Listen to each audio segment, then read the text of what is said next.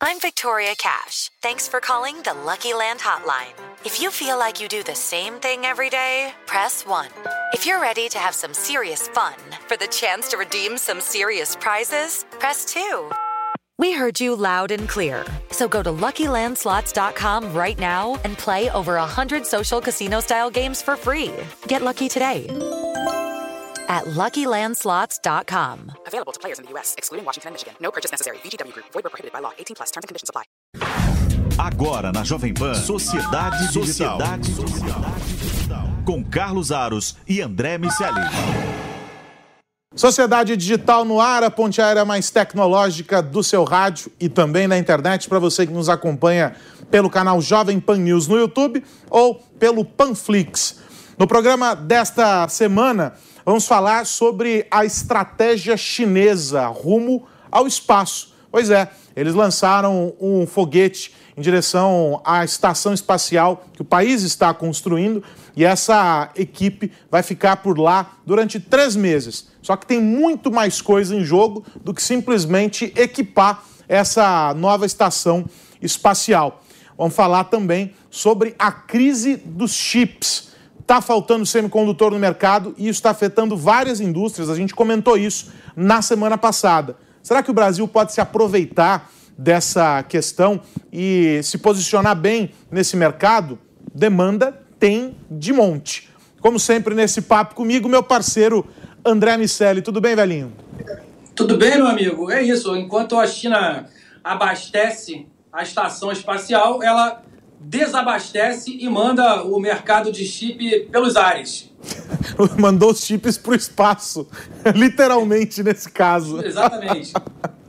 Bom, vamos, a gente tem até as imagens aí que o, Derek vai soltar enquanto a gente conversa, que mostram todo aquele evento que já é tradicional, não é? Na China, todo mundo lá, bandeirinhas e tal. Aí o, o, o a estação para lançamento do foguete e essa nave que representa aí a, a missão tripulada em direção à, à estação espacial e a missão Shenzhou 12. São três astronautas, eles aparecem aí no vídeo. Eu não vou usar dizer o nome de nenhum deles, porque com certeza eu vou errar, mas eles conseguiram acoplar com êxito na, no módulo da estação espacial, o primeiro módulo dessa estação que está ainda em construção e que representa um momento de grande rivalidade entre os Estados Unidos e China.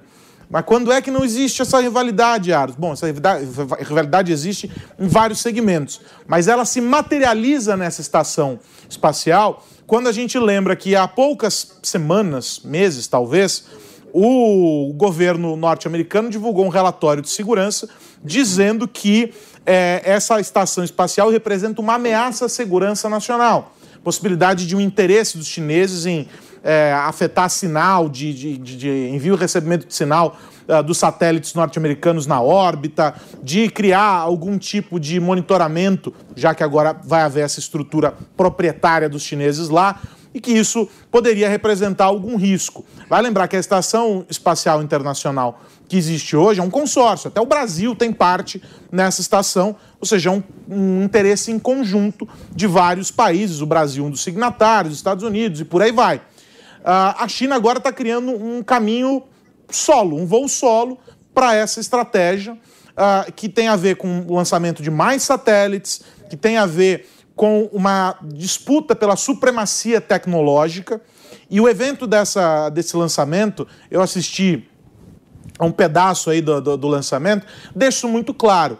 Né, uma demonstração de força dos militares com, com todo o alto comando ah, o fato da, da, de uma celebração aí do centenário do Partido Comunista, ou seja, tem uma série de, de detalhes, né, André, que ajudam a pintar uma história mostrando o seguinte: olha, estamos investindo cada vez mais em startups, estamos criando um ambiente para o desenvolvimento pesado em inteligência artificial. Nós já temos um mercado consumidor violentíssimo, estamos empurrando tendências para o resto do mundo, automação.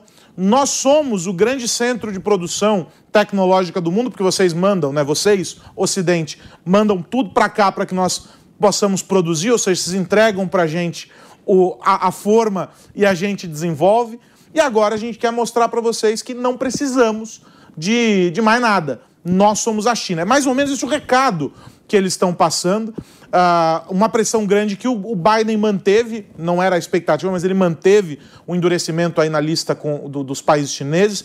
Ou seja, é um grande quadro que tem é, como, vamos dizer assim, como efeméride o lançamento do foguete. Mas não é só isso, né, André? Sem dúvida nenhuma, não é só isso. É, como você bem disse, é, é uma relação geopolítica que se estabelece através da tecnologia, um equilíbrio de forças que a China vem buscando há muito tempo. Em alguns aspectos da engenharia e da tecnologia, eles passaram os Estados Unidos, na inteligência artificial, no 5G. É, a China se tornou a, a grande referência mundial. E aí tem alguns pontos da sua fala os que chamam atenção. Um deles é o de militares. Para a gente ver exclusivamente militares associados a essas iniciativas, é, chama atenção pela perda de oportunidade que isso traz para a iniciativa privada. Do outro lado dessa história, nos Estados Unidos, a gente tem visto diversas iniciativas da iniciativa privada. O Elon Musk e o Jeff Bezos estão aí capitaneando através da SpaceX e da Blue Origin as suas iniciativas e estão indo muito bem. E a competição tende a favorecer os mercados e, consequentemente, os consumidores. Então, aqui tem um ponto de atenção. O segundo ponto é o voo solo. Uma iniciativa dessa magnitude deveria ser uma iniciativa compartilhada, onde o aprendizado associado a essa empreitada fosse espalhado pelo mundo. Seria mais proveitoso e produtivo, além de mais democrático também. Mas a democracia não é exatamente uma característica da sua terce do terceiro ponto que eu queria revelar da sua fala, que é o Partido Comunista Chinês. Não dá para esperar muita democracia vindo dali. Então, é, eu realmente espero que o governo Biden siga, apesar de ter sinalizado que faria de forma contrária, mas siga as políticas que o Trump é, endureceu. A gente viu ali uma declaração da Hillary a, ao longo da semana já indicando mais claramente que os Estados Unidos não podem é, ter muito pudor em criar eventualmente algum tipo de problema negociando com a China, é, o que me parece razoável, muito embora surpreendente. Chama atenção que essas mesmas palavras na boca do Trump teriam tido uma repercussão muito maior, mas ainda assim é bom ver esse tipo de posicionamento dos Estados Unidos. Eu espero também que a iniciativa privada consiga redesenhar os seus modelos logísticos para que essa dependência dos chips chineses também diminua. O Tim Cook, apesar de também é, não parecer compartilhar desse pensamento, talvez por ter sentido as dores dos efeitos desse tipo de política, também já sinalizou que vai refazer isso na semana passada no WWDC, a conferência da Apple, onde eles é, expõem o que vão fazer para o próximo ano, no próximo período, esse próximo ciclo deve redesenhar parte da cadeia logística de produção dos celulares e equipamentos em geral. Então, é, eu acho que o mundo ocidental precisa sim ficar de olho nisso e tentar buscar soluções conciliadoras, mas mais equilibradas os fãs do Star Trek vão gostar da referência quando a gente disser que você deu os exemplos aí da, do Bezos, do Elon Musk, ambos trabalhando ali, muito mais o Elon Musk, né, mas em parceria com a NASA. Você tem ali operações em conjunto, já é, um, uma, uma expertise da NASA associada a um investimento pesado tecnológico uh, da, da, da, SpaceX e etc. Então você tem um, um, um, movimento importante. Estados Unidos mais iniciativa privada, a Rússia tem as iniciativas dela, é, Europa, mas a Europa sempre associada a um dos dois e tal. Mas fica muito claro que é o seguinte: nós estamos em busca da fronteira final, não é? Nós estamos olhando, é, já temos tudo que nós poderíamos observar aqui. O espaço é o próximo capítulo, é a próxima etapa dessa descoberta. A gente tem que expandir para algum lugar. Para dentro não dá. Vamos começar a olhar para fora. As expedições estão programadas para Marte, não é? A, a, a, promessa aí de um, do homem novamente na Lua. E tudo isso uh, com a perspectiva de que se consiga avançar uh, tecnologicamente. É um recado de, de, de força, de poder, mas, sobretudo, de desenvolvimento tecnológico, porque você não coloca um foguete no espaço sem a mais alta tecnologia. E são, e são res, é, resultados de projetos, de pesquisas, que se revertem depois para aquilo que a gente encontra aqui na nossa vida terrena. Então, é, tudo isso está é, associado. É interessante a gente é, pensar que a, a China vem é, fazendo tentativas e, que seria um movimento natural, uma vez que não há fronteiras para a internet, muito embora lá na China eles consigam estabelecer essas fronteiras, tristemente, não é? com fechamentos e limitações para acesso e etc., uh, uma troca. E é muito mais difícil para as empresas ocidentais é, operarem no mercado asiático do que o inverso. Claro, existe uh, uma questão cultural, existe uma série de, de, de, desafios, mas vamos pegar o exemplo do TikTok. Ele se esparramou por aí, abriu um mercado interessante, a ByteDance, que é a empresa uh, dona do TikTok. Assim como ele, a gente tem a Alibaba, a gente tem vários outros grupos chineses que operam fora da China. Tem a operação majoritária lá, mas o mercado chinês é muito maior. Eles desenvolvem uma tecnologia lá, trazem pessoas de fora para desenvolver essa tecnologia e testam no resto do mundo. Tem operação uh, chinesa no Vale do Silício, lado a lado, competindo, por exemplo, com uma automação de veículos, uh, uma subsidiária do Google e uma subsidiária do Alibaba. Dos dois com uma aprovação pedida para o governo da Califórnia para para o governo da Califórnia e outros estados para poder é, fazer os testes com os carros autônomos. Ou seja, eles conseguem navegar muito bem fora daquele ambiente. E quando você tem esse movimento e você vai na, na, história, por exemplo, do desenvolvimento de inteligência artificial, é isso que a gente vê. Os investimentos que foram feitos nas universidades, nos centros de pesquisa, e isso está indo agora para onde? Para esse foguete, por exemplo. Isso tudo está sendo usado é, nessa, com, com esse objetivo. Há um sinal de alerta claro do ponto de vista econômico, porque as potências que até hoje conseguiram sustentar uma posição de liderança já começam a perceber que vai ser mais difícil manter isso uh, se as coisas continuarem como estão. E há uma janela de oportunidade para aqueles que nunca tiveram brigando nesse jogo. Porque se você tem dois caras grandões brigando, eles estão se batendo aqui, está sobrando espaço ali. E aí talvez essa fosse a hora do Brasil e de outros uh, países que, que nunca se posicionaram dessa maneira. É saudável, por exemplo, a manutenção de parcerias com os dois. Estrategicamente faz sentido ter parceria com os Estados Unidos, ter parceria com a China, e tudo bem, vamos usar a tecnologia de todo mundo, uh, porque a gente tem que colaborar e tem que fazer que, uh, com que isso aconteça. Mas é importante perceber que, ao contrário uh, do movimento norte-americano, que, em que havia um, um, interesse, ainda há um interesse, de se manter na dianteira, mas tendo todo mundo como um satélite em volta, não é? com vários satélites operando e trabalhando como extensões daquele mercado, os chineses estão criando uma ilha em que eles conseguem ser, ter um mercado que se auto a, se autoabastece, ou seja, gera demanda, gera, gera serviço e a coisa está circulando ali dentro e estão projetando isso de uma maneira a dizer o seguinte: olha, eu sou a superpotência que faz frente a todos os outros. Vocês precisam de mim. Então, esse jogo ele é interessante porque a gente pode começar a ter o quê? Tecnologias que não funcionem, uh, que criadas lá não funcionem em países aliados dos americanos. E o inverso verdadeiro. A gente começa a criar bolhas, a gente começa a criar uma Babel, e isso é complicado, porque você vai ter peças e pedaços que não se conversam. Então, do ponto de vista de um desenvolvimento tecnológico, isso pode ser bem complicado. E nós, os brasileiros que usamos, bebemos dessas fontes todas, a gente pode ser é, prejudicado por isso. Eu não sei se você vê dessa maneira, André, para a gente fechar esse tópico. Vejo totalmente dessa maneira. Quando a gente enxerga um país com 15 trilhões de dólares de PIB e um bilhão e meio de pessoas, é fácil imaginar que ele realmente consiga viver sozinho, como você bem disse. Tem dinheiro para retroalimentar praticamente qualquer mercado, ainda mais quando existe um partido que, no final das contas, domina praticamente tudo o que quer.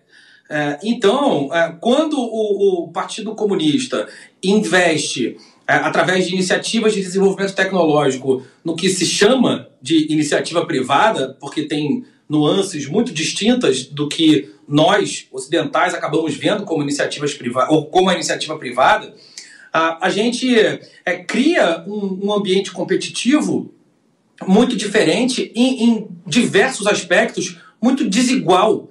É, é, a visão de como o Brasil é, pode explorar uma relação com os dois países de maneira que a gente mantenha parceiros comerciais que são fundamentais, é, que haja iniciativas de transferência tecnológica, que o Brasil consiga usar aquilo que ele tem de mais interessante para os dois lados. E o governo Bolsonaro, é, aos poucos, tem medido melhor as palavras, mas tem tratado bem as iniciativas dos acordos é, bilaterais, com, tanto com os Estados Unidos quanto com China, para que a gente tente buscar o melhor desses dois mundos. É, é claro que sempre que o governo é, dá um aceno pró-China, alguns grupos, e a própria ala mais é, radical, vamos dizer assim, do governo fica bastante descontente com esse processo, mas a gente precisa ter uma, uma visão de buscar o benefício para o Brasil e nesse momento o benefício para o Brasil significa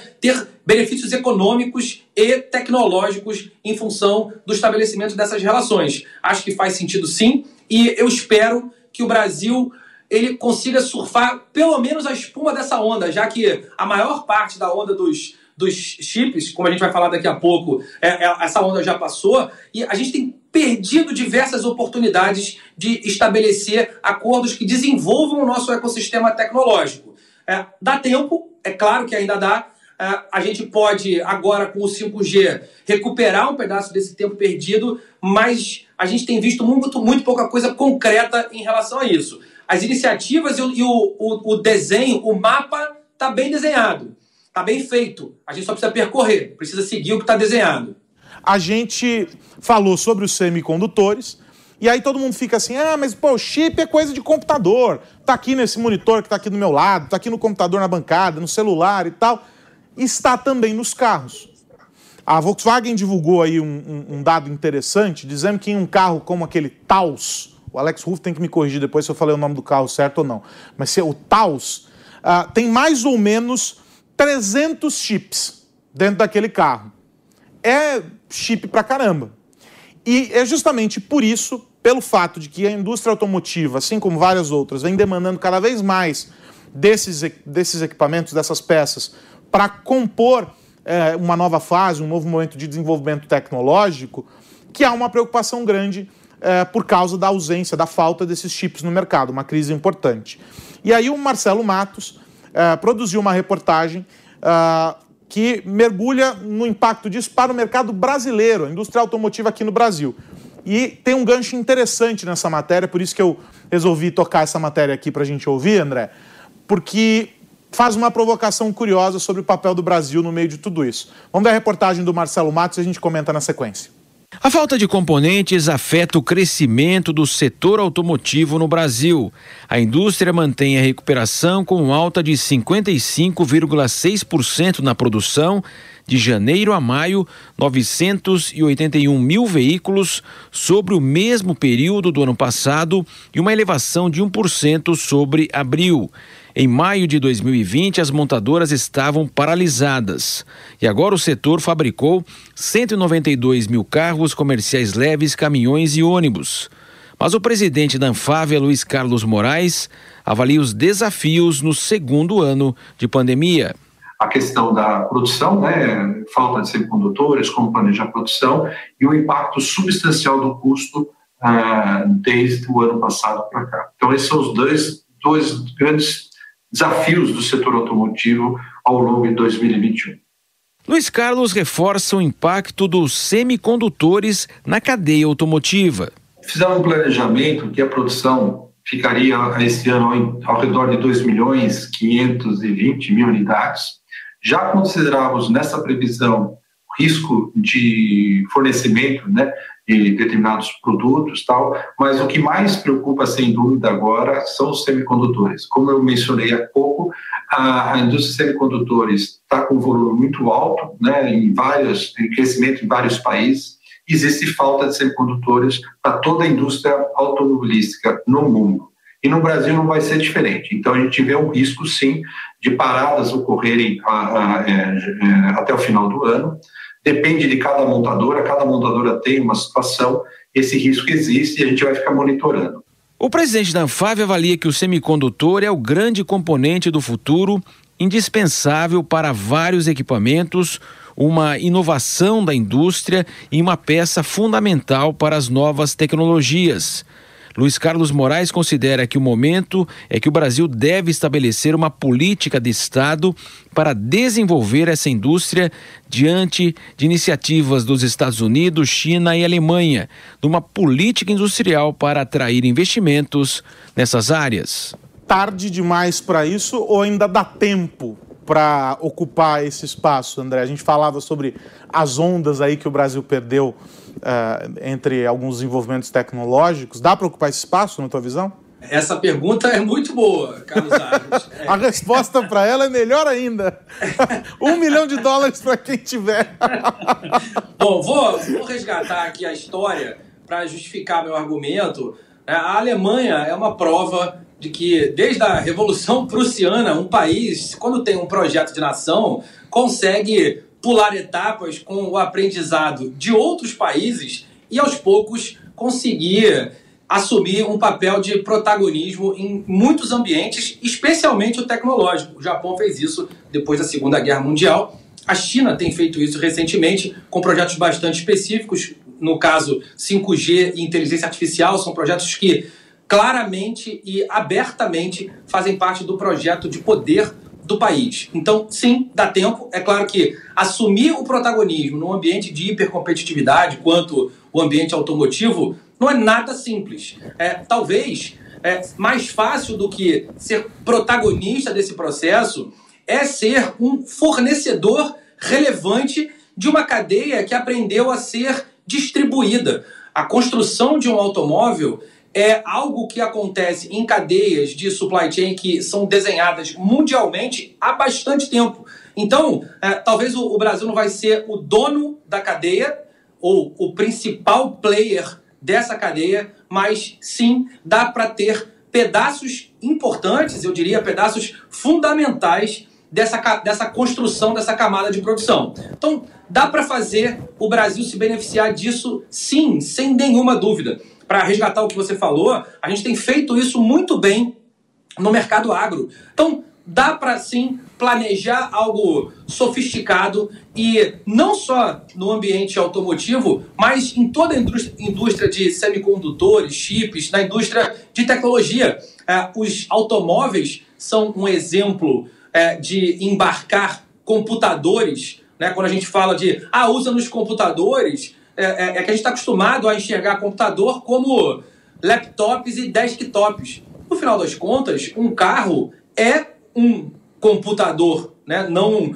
é, com os ambientes de entrada que um computador tem, mas a quantidade de tecnologia embarcada ali é maior do que a quantidade embarcada em muitos computadores. E assim a gente vai ver em eletrodomésticos, em tecnologias vestíveis e insidables, aqueles chips que a gente vai colocar dentro do nosso próprio corpo para monitorar as nossas funções vitais. Então, a demanda por esse tipo de equipamento vai crescer muito. Se a demanda vai crescer, Carlos Aros, ou vamos ter novos fornecedores, ou o preço vai subir tanto que inviabilizaria o crescimento. E, obviamente, o preço não vai subir, o mundo vai encontrar novos fornecedores. É uma questão de planejamento para que o Brasil se torne um deles. É interessante isso, né? Eu brinquei que a, a resposta para essa pergunta vale um milhão de dólares, porque há uma série de fatores que, que comprometem isso. Quando a gente olha a história né, dos voos de galinha do Brasil, do ponto de vista de desenvolvimento tecnológico. Mas há muitos aspectos aqui, uh, quando a gente fala sobre indústria 4.0, a gente tem cases muito bem resolvidos e projetos que ficaram pelo caminho e que até hoje não chegaram no 2.0.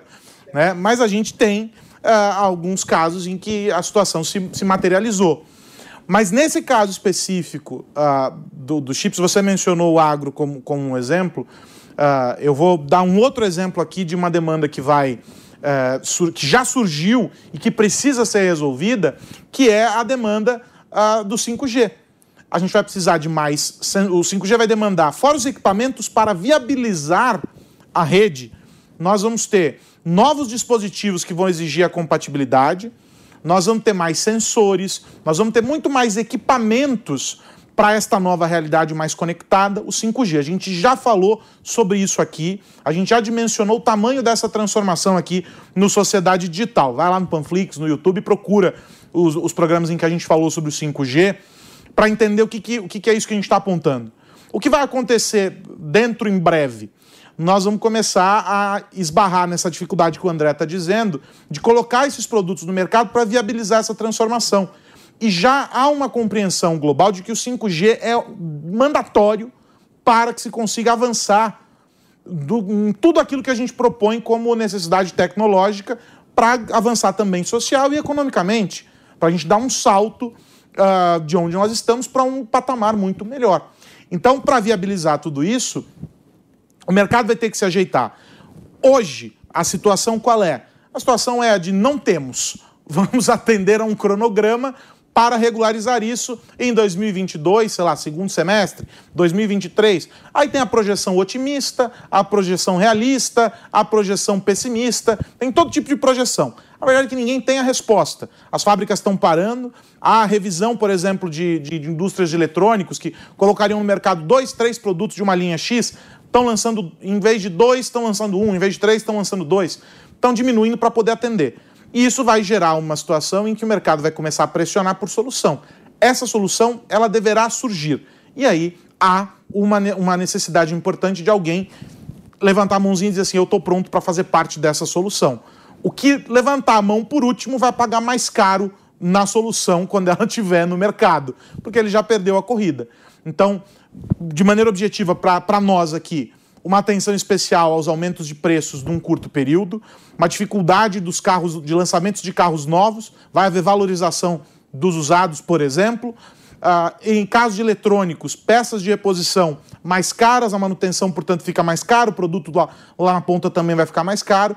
Então, há toda essa triangulação e tudo isso porque falta semicondutor e porque a gente centralizou toda a nossa produção em um canto do globo, e a gente comentou este canto do globo é, no início do programa, foi tudo lá é, na, na, na Ásia, e com a interrupção provocada pela, pela pandemia, um atraso gigantesco aconteceu. A gente precisa correr atrás do prejuízo agora, mas o, eu concordo com você, André. Tem que levantar a mão e dizer assim: ó, eu estou pronto para resolver esse problema. A conta está ficando muito, muito cara e acho que a pressão por uma resposta, por uma solução efetiva para essa questão dos chips, ela vai surgir aí de maneira muito, muito gritante nas próximas semanas. É, eu, eu concordo. E eu espero que o Brasil se manifeste, ou pelo menos que algumas empresas brasileiras se, é, se, de alguma maneira tentem participar desse processo, ainda que não seja uma manifestação ou uma ação baseada em, um, em um projeto mais formal de país, mas que as empresas brasileiras consigam é, atrair, serem atraídas pela, pela oportunidade, atrair o mercado e a partir dessa atração que os negócios gerados desse, de, desses novos ambientes, dessas novas transações, é, se revertam em benesses para o país, porque a hora que a gente começar a explorar comercialmente essas oportunidades, vamos ter mais impostos recolhidos para o país, ainda na visão mais antiquada de projeto de poder do país, que é simplesmente recolher imposto e depois distribuir ou tentar usar esse, esse, esses impostos recolhidos de maneira que eles consigam melhorar a vida da população, mesmo nessa visão, sem que haja um projeto claro de desenvolvimento tecnológico, dá para a gente se beneficiar também. Então, se o Estado não fizer o papel dele, eu espero que mais uma vez a iniciativa privada faça. A gente tem visto muito mais benefícios associados à iniciativa privada do que ao Estado. É, eu não duvido que dessa vez seja mais ou menos a mesma coisa, só que com outro pano de fundo, Carlos Aros. É isso. Vamos ficar atento a, a todo esse processo, porque uh, as coisas vão girar muito rápido nas próximas semanas e é, para a gente entender como é que as peças vão ficar distribuídas aí sobre o, sobre o tabuleiro e como o Brasil, e que, em que ponto do tabuleiro estará a peça referente ao Brasil. André Miceli, semana que vem tem mais. Semana que vem tem mais, Carlos Aras. Eu espero que com notícias boas sobre as nuvens, os chips e o espaço. Semana que vem a gente fala sobre as startups que estão voando, investimento sobrando para as startups. Vamos ter um papo bem legal para entender o que está acontecendo, o que está fervendo aí no mundo do empreendedorismo. Sociedade Digital volta na semana que vem. Um abraço para você, meu amigo André Miceli, para você que nos acompanha.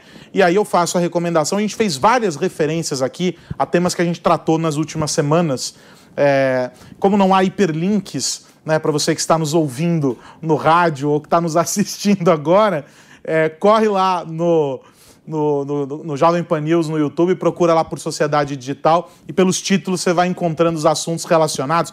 Falamos de 5G, a gente falou sobre o agro, que mais? Me ajuda aí, André. Falamos de um monte de coisa. É, tá tudo lá. Falamos dos microchips, dos do WWDC, do... da Apple, tem, tem muita coisa para juntar nesse quebra-cabeça. É isso, então corre lá para você entender, pegar o contexto dessa história. Na semana que vem tem mais Sociedade Digital discutindo o impacto da tecnologia no nosso dia a dia. Um grande abraço, tchau, tchau. Você ouviu Sociedade Digital com Carlos Aros e André Miceli.